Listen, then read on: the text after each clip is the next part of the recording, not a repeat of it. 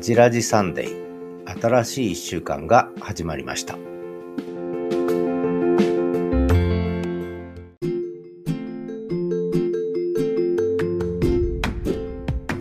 始めるラジオキャンパスサンデー。今日ははじらじサンデーですね。2月25日日曜日です。今朝の9時半、えー、北海道札幌は雪が結構ここ数日降って結構積もって雪かき大変だったんですが、今日はちょっと穏やかな日ですけれども、気温は下がって、マイナス6度から8度ぐらいですかね。最高気温も0か1度ぐらいかな。まあそんな札幌から今日もお送りしていきます。はじらじサンデー新年から第、えシーズン4になって、えこれが8個目のエピソードになります。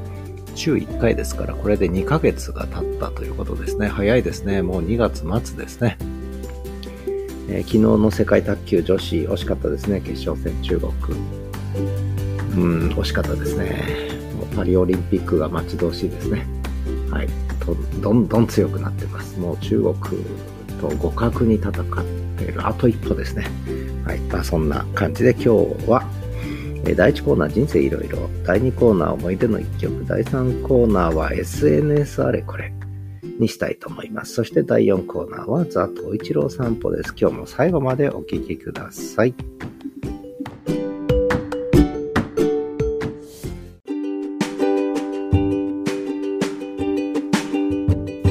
始めるラジオキャンパスシーズン4 Presented by キャンパス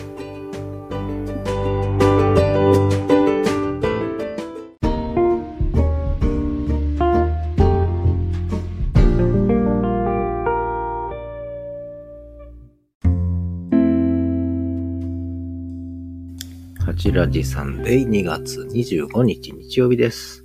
人生いろいろ第一コーナー。今日は民泊親父な人生を語ろうかな。えー、去年の10月末に還暦を迎えて、しかもその3年前に大学を辞めて、辞めた事情はいろいろあるんですが、まあ、それはまたいずれ、えー、詳しくお話しするとして、今日は、まあ、民泊親父ですね。自宅を使ってゲストハウスを始めたと。で、ちゃんと始めたのは去年の4月に届け出をして、5月からアナウンスを始めて、6月に最初のお客様が見えて、で、私の SNS つながりでの告知しかやってこなかったんですね。まあ、試運転ということでやってきて、ただ結構、あの、ご好評いただいて、で、それからやっぱりもう少しね、お客さん来てもらわないと生きていけないな、食っていけないなということで、年金だけじゃ食っていけない。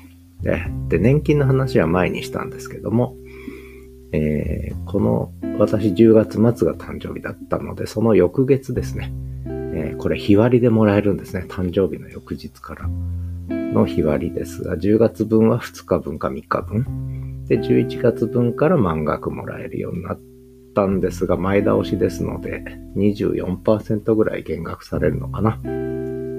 なので、ビビたるもんなんですが、まあそれだけじゃ生きていけないとということで、まあゲストハウス、民泊というね、まあ他にもいくつかやってるんですけども、まあやっぱり民泊が一番いいんですね。あの、いいんです。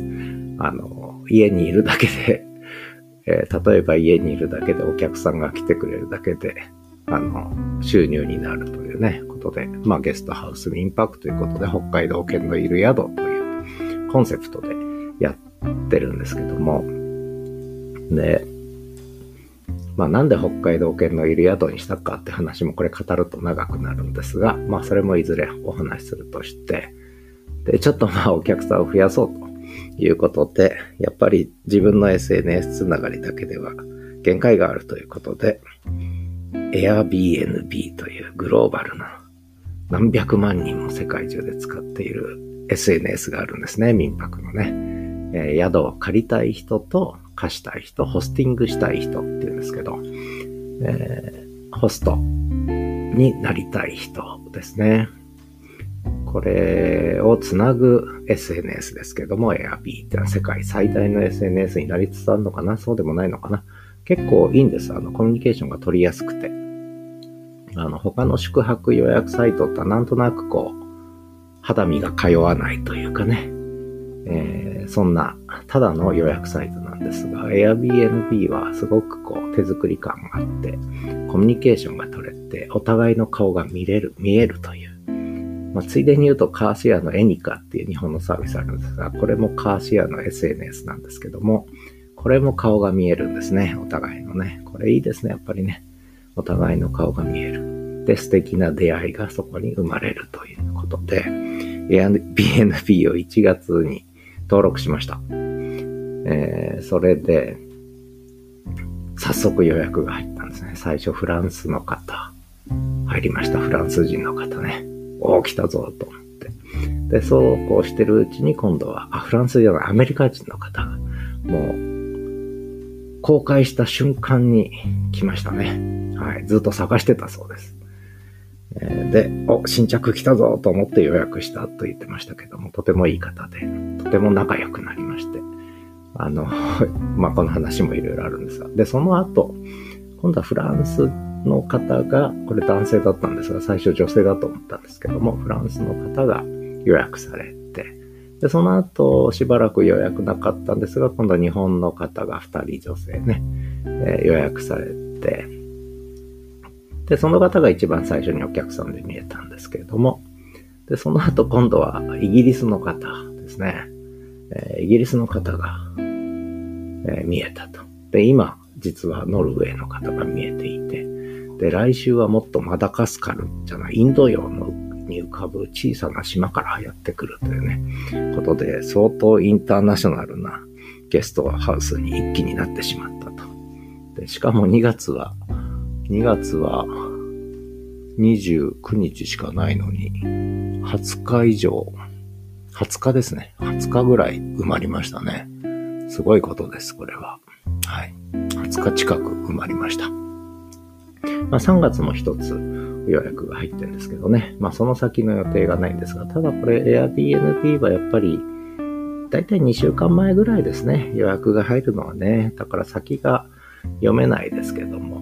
まあただ、札幌雪まつり効果で、それで来てくれたんだなと思って札幌雪まつり終わったら誰も来ないかなと思ってたら、今回の7泊の方と、そして3月上旬の4泊じゃない3泊かの方と、えー、見えるということで、意外と冬でもあるんだなぁと思ってて、まあこの先のことはわからないですけど、ただまあこれから4月、5月、6月と北海道いい季節に入ってきますから、そうすると間違いなく予約される方は出てくるんじゃないかな。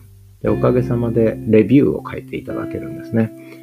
で、これ、先ほど言ったその、カーシェアのエニカっていうのもレビューが書かれるんですね。お互いにレビューを書き合うという。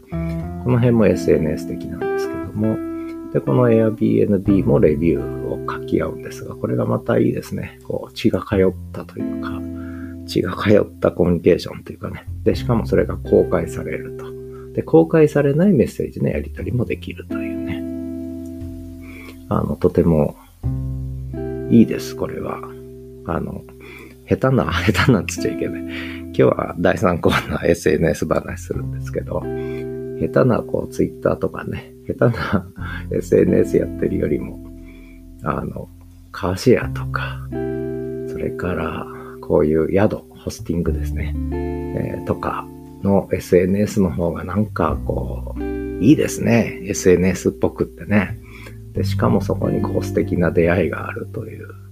で、友達になれるという。うん。で、しかも、まあ、カーシェアはね、自分の車をこうシェアしていただいて使ってもらう。これやっぱ親近感湧きますよね。同じ車を乗り合わせたっていうことですし。でさらに民泊の場合、Airbnb の場合には、一つ屋根の下に一晩、二晩、二晩、長い時は7日間も一緒に暮らすというね。これはもうやっぱり一つ屋根の下っていうドラマが昔ありましたけども、血の通わない兄弟も血の通った兄弟以上に深い絆で結ばれるというね、そういう世界がこう生まれるわけですね。で、そこになおかつ北海道犬の東一郎くんがいる。この東一郎くんがね、いなかったら、多分この宿は成り立っていないということなんですね。で、ここで北海道犬のいる宿っていうふうにあえてしたのが、とても理由があって、これもし私、還暦親父のよくわからない、葬儀リタイアしたじじいが一人で民泊やってたら怪しくて、例えば女性なんか泊まりに来れないですよね。で、だけどそこに、例えば犬がいるだけで、北海道犬東一郎くんというとても素敵なワンちゃんがいることで、実は犬好きの方しか予約しない。で、これとても大事なことなんですね。犬と仲良くなれない人は、これな、来なくていいって言うと失礼な言い方ですけども、来れないということなんですが、これはもう要するにコミュニケーション能力のある人という、ここでこう一つふるいにかかるわけですね。これとても大事なことですね。それからもう一個は、やっぱりそこで安心感が出るワンちゃんがいるっていうだけで、まあさっき言った私一人でやってたらやっぱり不安で泊まりに来れない人たちが、ワンコがいるとなんとなくね、還暦親父一人よりも安心感が増すという、これ不思議な効果ですね。あ、そういえば思い出しました。Airb に出す前にまた、東一郎くんのインスタつながりで、えー、女性二人、若い女性ですけどね、二人泊まり来てくれたんですよね。東一郎くんのインスタつながりで。これもびっくりしましたけどね。で、それはもう東一郎くんファンで東一郎くんに会いたくて東一郎くんと一晩過ごしたくて一晩泊まってったと。しかもその宿泊された日が私の還暦の誕生日だったと。で、そのことはお客さんには言わなかったんですが、私は還暦誕生日を一人心の中で祝いながら、えー、お客さんのこうケアをしていたというね、えー、いうことなんですが、まあ寂しい還暦の誕生日には、そういう意味ではならなかった。ね、還暦って言葉も出ずに、誕生日なんですってことも言わなかったんですけども、まあそれでも、ね、楽しく東一郎くんと、東一郎くんファンの若い女性二人と語らいながら、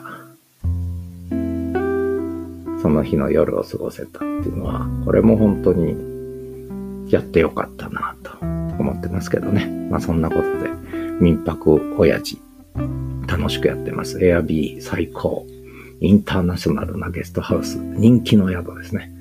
すでに人気の宿になって、レビューがいいレビューいっぱい書いてくれるんで、皆さんね、これはもう注目の宿になりつつあると。あんまり注目されたくないんですけどね。ということで、ご予約はお早めに。人生いろいろ民泊親父話でした。第2コーナーは思い出の一曲です。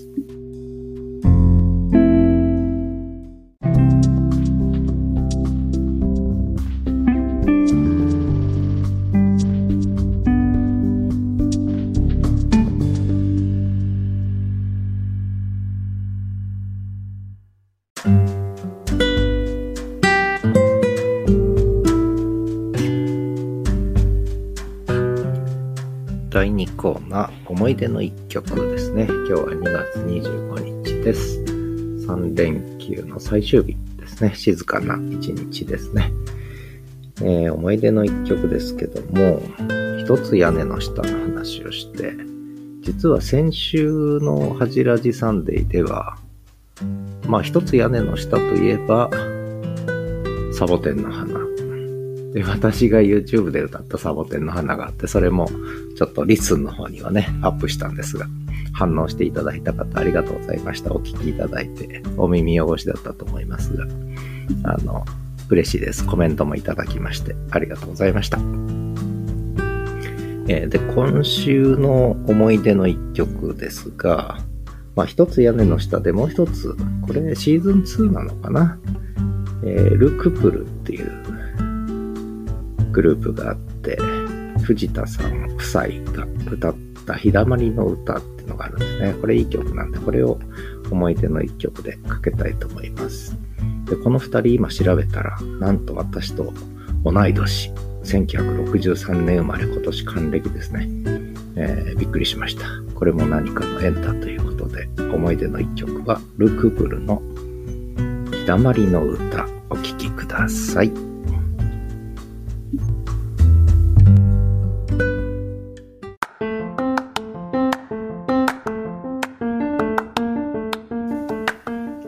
はじらじサンデー。 Presented by キャンパス。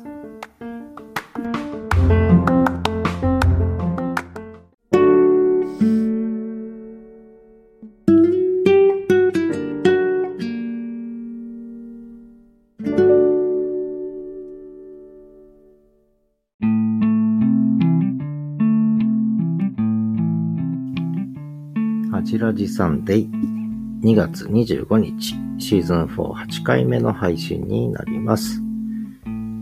えー、SNS あれこれですね。今日はね、お話ししようと思いますが、SNS、ソーシャルネットワーキングサービスっていうのは日本でしか通じない言葉なんですよね。SNS。えー、最近我が家の民泊はインターナショナルになってるので、SNS と言っても通じない。ソーシャルメディア。ね。インスタグラム、YouTube っていうのはこれ国際語ですね。すごいですね。皆さんやってますね。まあやっぱり YouTube の方がメジャーかな。インスタはやっぱり日本が多いですね。まあそんな感じなんですが、Twitter もね、あの日本だけですよ。こんだけやってる人が多いのはね。まああとアメリカやってる人いますけど、意外とね、少ないんです。で、全世界的に一番ユーザーが多いのは Facebook なんですが、日本ではなぜか Facebook ユーザーが少ないというね。まあそんな形なんですけど、まあそういった話は置いといて、すべてのあらゆる SNS は出会い系であるっていうのが私の定義なんですけどね。えー、まあ当たり前の話なんですが、ソーシャルネットワークっていうのは、これはもうホモサピエンスの本質に根ざしてる、類的本質に根ざしてると、また小難しい話になってきましたね。とにかくホモサピエンスである以上、ソーシャルネットワークとは無縁には生きていけないという。ことなんですが、で、それは見知らぬ人と出会うっていうのが、これがまさにソーシャルネットワークなんですね、実はね。知ってる人と出会うだけだったらっていうか、まあ、一回知り合ってしまえば知ってる人になっちゃうんですけども、でも常に見知らぬ人と出会う可能性があるからソーシャルネットワークってのは広がるわけで、そういう意味ではあらゆるソーシャルネットワークサービスは出会い系である。で、出会い系っていうとね、日本語の出会い系ってのは特別な意味で使われるみたいなんで、そっちが間違っていると。ね、そもそも。出会い系っていう言葉を返せと。ね、あの、歪んだ使い方するなということで、えー、普遍的な意味で、えー、中立的な意味で、まさにソーシャルネットワークは出会い系だということなんですよね。で、最近面白いのがやっぱり民泊の Airbnb のが SNS だっていう話ね。グローバルな SNS だ。これは本当にいい出会いが生まれますね。それからもう一個は日本のカーシアのエニカ。これもとてもいい出会いが生まれますね。家のホスティング、宿泊というインタレスト、貸す側と借りる側、そして車を貸す側と借りる側という共通のインタレストで結ばれるということなんですよね。で、こうやってやってるポッドキャストっていうのも実は配信する側とリスナー、配信者とリスナー。これも共通のインタレストで結ばれてるはずなんですよね。えー、話したい人が話し、語りたい人は語り、聞きたい人が聞くという。で、そこにこう何かいい出会いが生まれるということだと思うんですね、これはね。だからこれも一種の SNS なんですが、ただ、ポッドキャストってなかなかね、えー、検索に引っかかりにくかったとかいろんなことがあって広がりにくかったんですけれども、これが今や、えー、ポッドキャスト2.0の時代に入ったと私は言ってるんですけれども、ポッドキャストの世界が SNS 化してきた。音声配信が SNS 化してきた。これはやっぱり新しい局面なんですね。えー、大きなこう SNS の展開期に入ったということで、で、毎日毎日せっせとこうやってパソコンやスマホに向かって音声配信をしている。で、そうするとこれはですね、これまで文字でやってた Twitter とか Facebook が出会いを生んだ時代もあったわけですが、今や文字配信ではなく音声配信の方が血の通ったね、えー、こう、出会いが生まれるなっていうふうに本当に実感してますね。なので、まあこれから皆さんどんどんどんどん音声配信の SNS をやっていくことになると思うんですけれども、これはやっぱり温かみとかぬくもりとかね、えー、そういうものが感じれるのが音声配信のいいところかなと。もちろん文字にもね、そういう部分はあるんだけど、やっぱり文字ってある程度難しいんですよ。文字表現上手な人、下手な人、いっぱいいますし。で、また文字は誤解を生むし、炎上もするし。まあ音声が炎上しないってわけじゃないんだけども、やっぱり炎上しにくい部分があるんじゃないかなと思います。まあ前回、えー、サボテンの花をちょっと思い出の一曲で出させていただいて、で、今日も一つ屋根の下の話をちょっとさせていただいたんですが、血の通わない兄弟が一つ屋根の下に暮らすことでこう、濃いつながりが、もちろんそこには喧嘩もあるんですけどね。まあそんな世界の話をしましたけれども、えー、そこに愛はあるかい？ね、えー、名台詞ですね。そんな話もありました。ちょっと中断。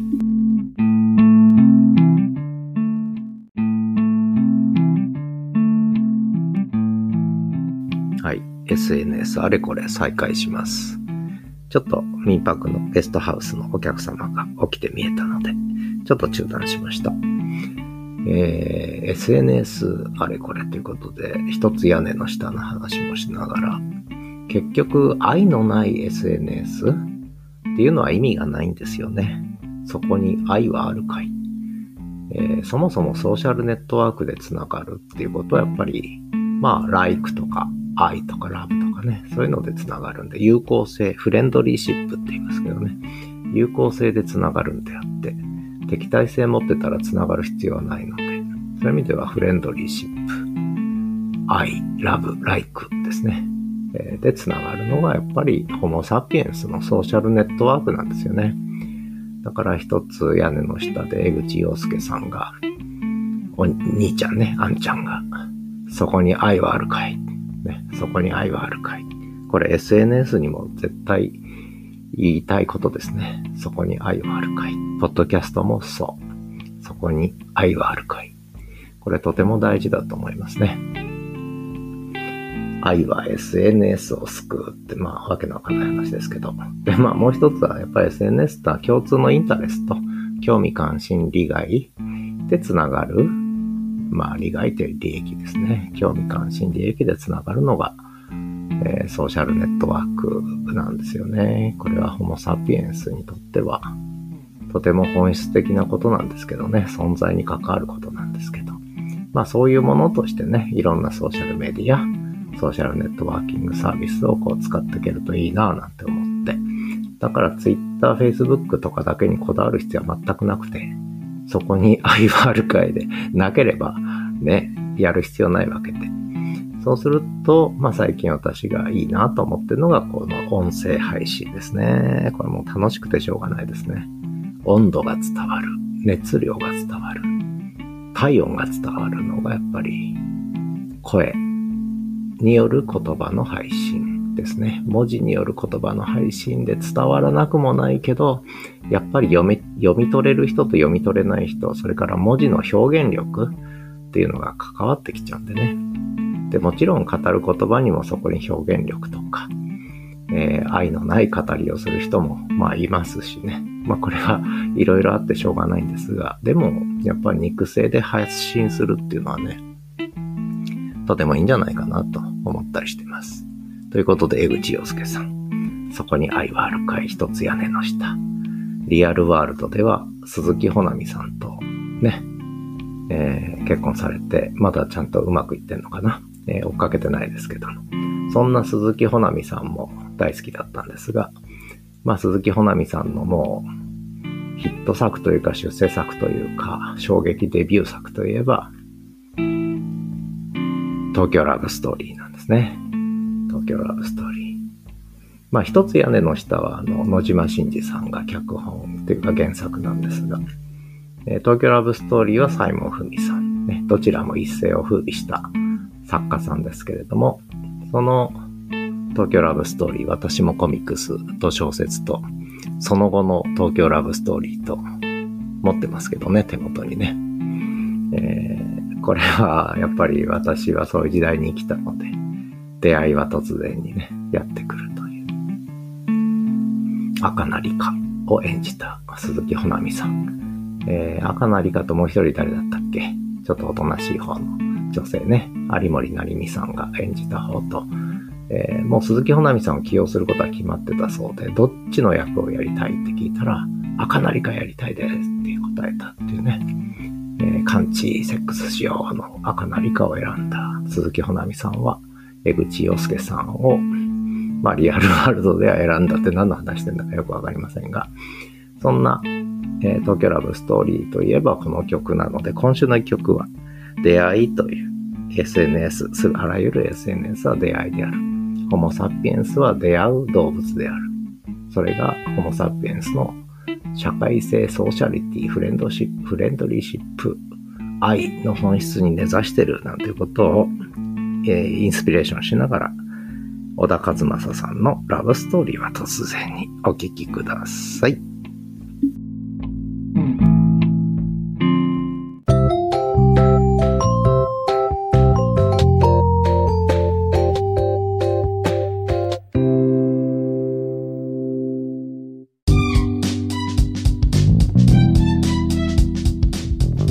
第4コーナー、ザ・トイチロー散歩のコーナーです。今日は2月の25日日曜日です。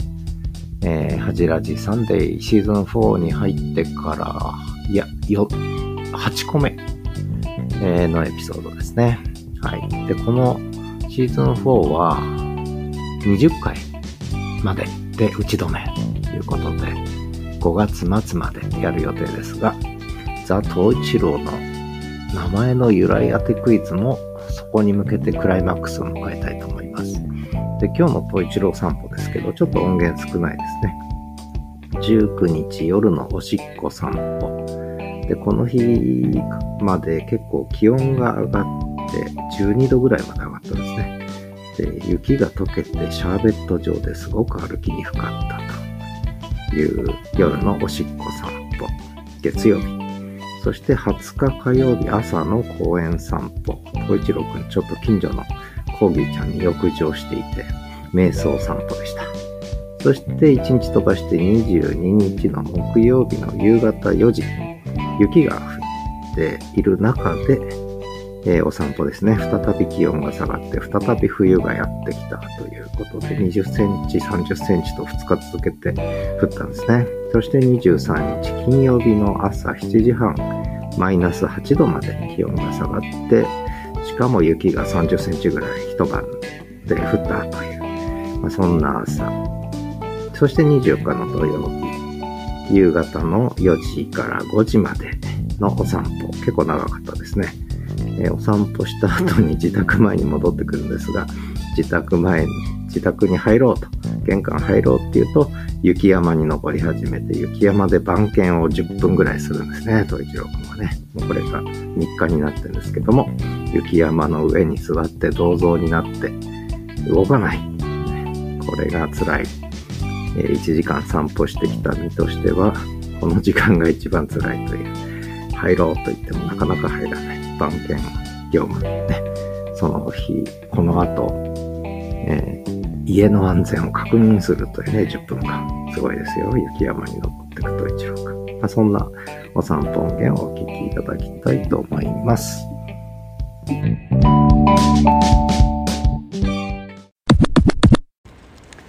2月19日夜の23時夜のお散歩統一郎くん夕方ちゃんとおしっこしないから近所のコーギーちゃんの匂いに惑わされてちゃんとお散歩しなかった。と一郎君おしっこが溜まってたみたいで。ピスピスピスピス。玄関でピスピスピスピス。うるさいのでおしっこ連れてきましたがおしっこ溜まってたみたいですね。お前もうちょっとゆっくり歩け。道路はもう雪が溶けて今日12度まで上がって歩けないですね。歩きにくい。雪の溝ができちゃってべちゃべちゃでシャーベットが裏道だともうシャーベットがいっぱい溜まってる状態でそんなわけでではまた。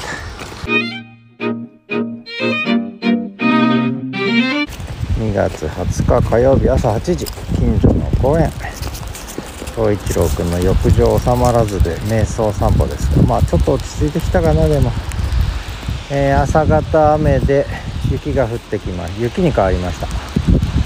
それで道路はべちゃべちゃ。これからでも気温が下がるみたいでこれからシャーベット状になった道路が全部ゴリゴリにジグザグにザクザクに固まるんだろうと思いますけども歩お散歩しにくいですね。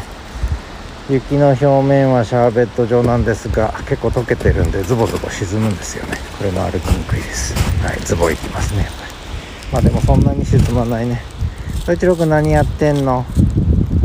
太一郎くん何やってんの？匂うのはい。まああっちこっちにおしっこね。おしっこの匂いがするんだね。だいいちょっと溶けるとやっぱりあっちこっち染み出すからね、えー、匂いが拡散するんでしょうね。あそこもおしっこだね。太一郎くん結構ねこんなところでしょんべんするかなっていうところでしょんべんするんだよね。あのでそうすると統一郎君その匂い反応しちゃうから。まあこうやって おしっこの連鎖広がるんでしょうね。何の話でいいんだか。ではまた手が冷たい。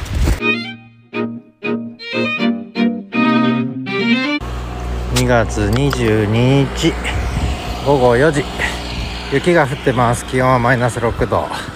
ちょっと降りましたね。20センチまでいかないかな。15センチぐらい降って。また冬が戻ってきました。統一郎くん統一郎くん統一郎くんおしっこ訓活中ということでではまた。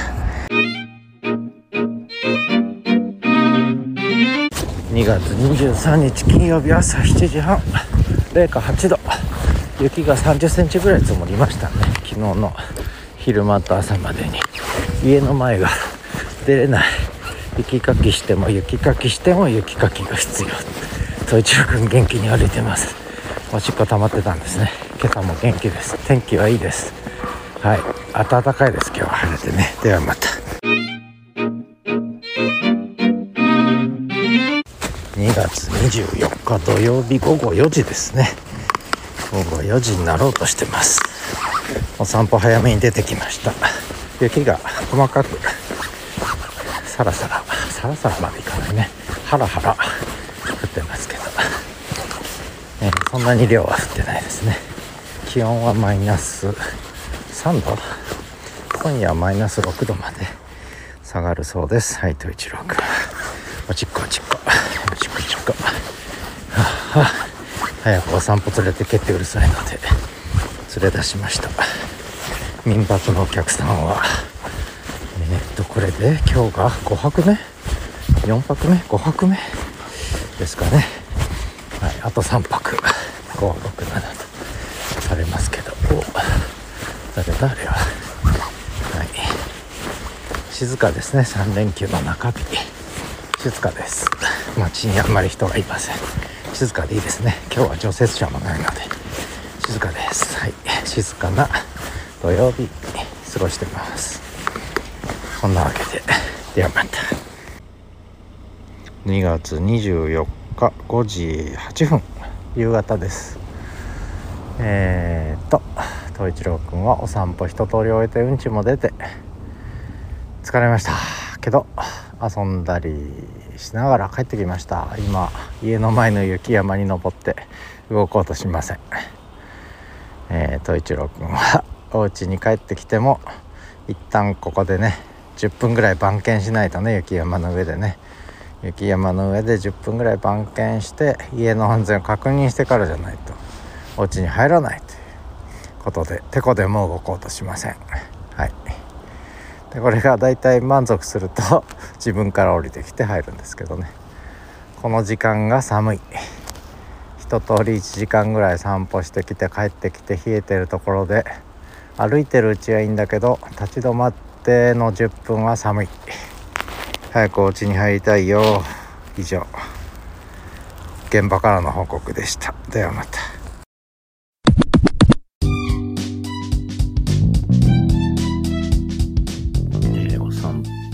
音源をお聴きいただきました。まあそんな感じで今日は25日なんですけど、2月25日なんですが、結構穏やかな日ですけど、気温は低めですね。マイナス6度、5度ぐらい。で、雪がたくさん降ったので、結構ふかふかの雪が、えー、あっちこっち溜まって、もう雪景色ですね。雪国の風景ですね。今朝お散歩してても、まあ雪国だなーっていう感じの、えー、朝でした。えー、さて、東一郎くんの名前の由来当てクイズ。皆さん考えていただけてるでしょうか？引っ張りに引っ張って。本当は年末に発表しようって言ってたんですが、もう2月末になってしまいました。えー、一通も回答が寄せられません。はい。東一郎の名前の由来当てクイズ。正解者、先着1名様。我が民泊、東一郎くんと過ごす夜、割引チケット差し上げます。はい。先着2名様、ちょっと減額した割引チケット差し上げます。えー、東一郎くんのところにぜひ遊びに来てください。えー、そのためにも名前の由来当てクイズね、ぜひあの考えていただいて、そう難しくないしヒントたくさん出てるので、えー、過去のエピソードを聞いていただくと、わかるかなと思います。まあ、この後3月に入ったらね、少しもう一度、えー、一からヒントをね、出し直そうかななんて思ってますけれども、とりあえず今日は過去音源を一生懸命聞いてみてください。はい。楽しみにしてます。ということで、第4コーナー、ザ・東一郎散歩のコーナーでした。エンディングです。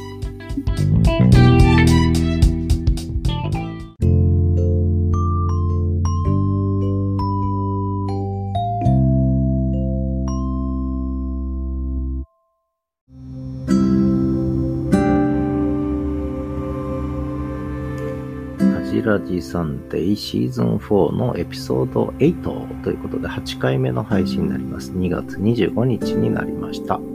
今日も最後までお聴きいただきありがとうございました。今日はなんとなく喋り方が違うぞと思った方もいるかと思いますが、今、え、午前10時38分なんですが、民泊のお客様、ノルウェーからのお客様7泊されてるんですが、今日が5泊目が終わったとこなんですけども、えー、まだ、あの、お休みになってるということで、で、こういうちょっとひそひそ声でね、えー、いつ起きてくるかなと、起きて見えたら、途中で収録止めなきゃなとかいろいろ思いながら、えー、収録してるので、えー、そんな感じで、え少しいつもとは感じが違ったかもしれませんけれども、えー、ハジラジさんで、えシーズン4の8個目のエピソードをお送りしてまいりました。来週は3月ですね。早いですね。えー、今年は春は早く来るのかな？どうなんでしょうね。わかりませんが。まあ例年よりも雪はそう多くないですけど、なんかこう寒暖の差というかね、暖かくなったり寒くなったりっていうのが激しい冬になってますね。まあ早春の訪れが待ち遠しいなと思ってる今日この頃です。ということで、えー、また来週お会いしましょう。ではまた。